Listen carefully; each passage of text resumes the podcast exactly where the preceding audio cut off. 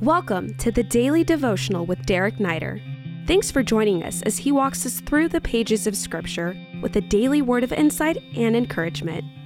All right, great to be with you today. We are in the fourth part of our six-part series on sharing our faith, and hopefully this really does encourage you and equip you to be able to share your faith effectively in 2023. But we're going to start today in verse 32 and read to the end of the chapter. So go ahead and open your Bibles. I'll pray for us and we'll jump into the Word today. Father, thank you for this portion of Scripture, and help us, God. Enable us, empower us, give us the privilege of leading someone to faith in your Son, in Jesus' name. Amen. Well, the Bible says, "Now when they heard of the resurrection of the dead, some mocked. But others said, 'We will hear you again about this.' So Paul went out from their midst. But some joined him and believed, among whom also were Dionysius the Areopagite and a woman named Damaris, and others with them." Really, there's, Paul shares, and we've talked in some detail about the content and the compassion of the Apostle Paul, his preaching, and what's happening in his heart. As he does share, there's three groups of people in response. Some mock him, right? They listen to what he has to say and they think he's an absolute fool. Some are pondering, right? So the words had settled on their hearts, and you know what? They're continuing to think about them. And there's another group of people who believed, they heard what he had to say and they received it right away. I would say, this is the reality of what happens when you share your faith. There are going to be people who just resist and reject and maybe even mock you. Let me just tell you, in our culture, I don't think that's a big percentage of people.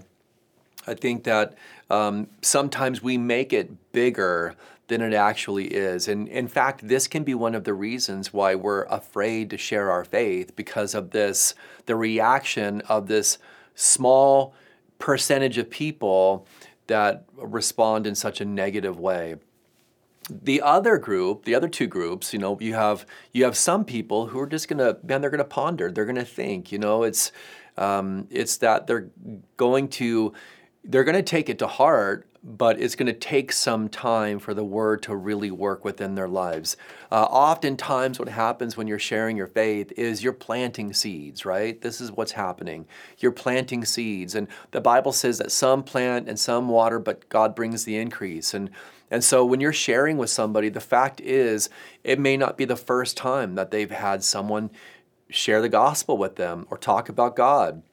You might be contributing to someone else's seed planting in that person's heart, or you may be planting another set of seeds that's going to, work in conjunction with what has been shared already.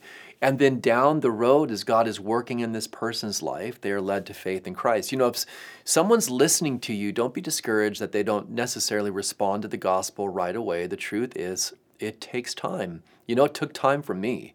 It took a lot of witnessing and it took a lot of endurance on the behalf of other Christians to deal with my rejection and my mockery of them. But as the seed was planted in my heart over the course of time, obviously it bore fruit. And then the third group is, Dionysius the Areopagite, and then Damaris and some others who believed. They received what the Apostle Paul had to say. I just want to say to you, listen, as Paul was used by God in this divine appointment, and it was a divine appointment. It was. Dionysius was an Areopagite. Paul was on the Areopagus. This guy was, he had grown up and been nurtured in this culture of idolatry, and God was after this guy. I love it. If you go to the Areopagus today, we did a few years ago, there's a street named Dionysius the Areopagite, and it's a reminder that God loved this person and the others so much that he sent Paul right into the lion's den to bring the message of the gospel and to see this soul harvested into the kingdom. And that's what you're after, right? That's what you're after. Sharing your faith is not checking a box, doing your good deed, making you feel religiously good about yourself. It is about seeing people won into the kingdom, and pray for that. Pray that God would bring divine appointments to you in 2023. Pray that God would guide your steps and lead you in such a way that your life would intersect with somebody else's life that God has been speaking to and ministering to. And when God brings that opportunity, don't miss it. Sometimes, you know, we at our church, our pastors and preachers and teachers share the gospel and provide opportunity for people to respond. And so you can bring unsaved friends to our church and know that there will be an opportunity for them to say yes to Christ. But, you know, that's not the only time that people have an opportunity. You can lead someone to faith just as much as any pastor, preacher, or teacher of God's word. And, you know, if you do come to our church, you know how that's done. An opportunity for them to repent of their sins and confess their faith in Christ and to choose to follow Jesus as a disciple. You know, there's nothing more exciting and amazing in life than to lead someone into the everlasting arms of Jesus.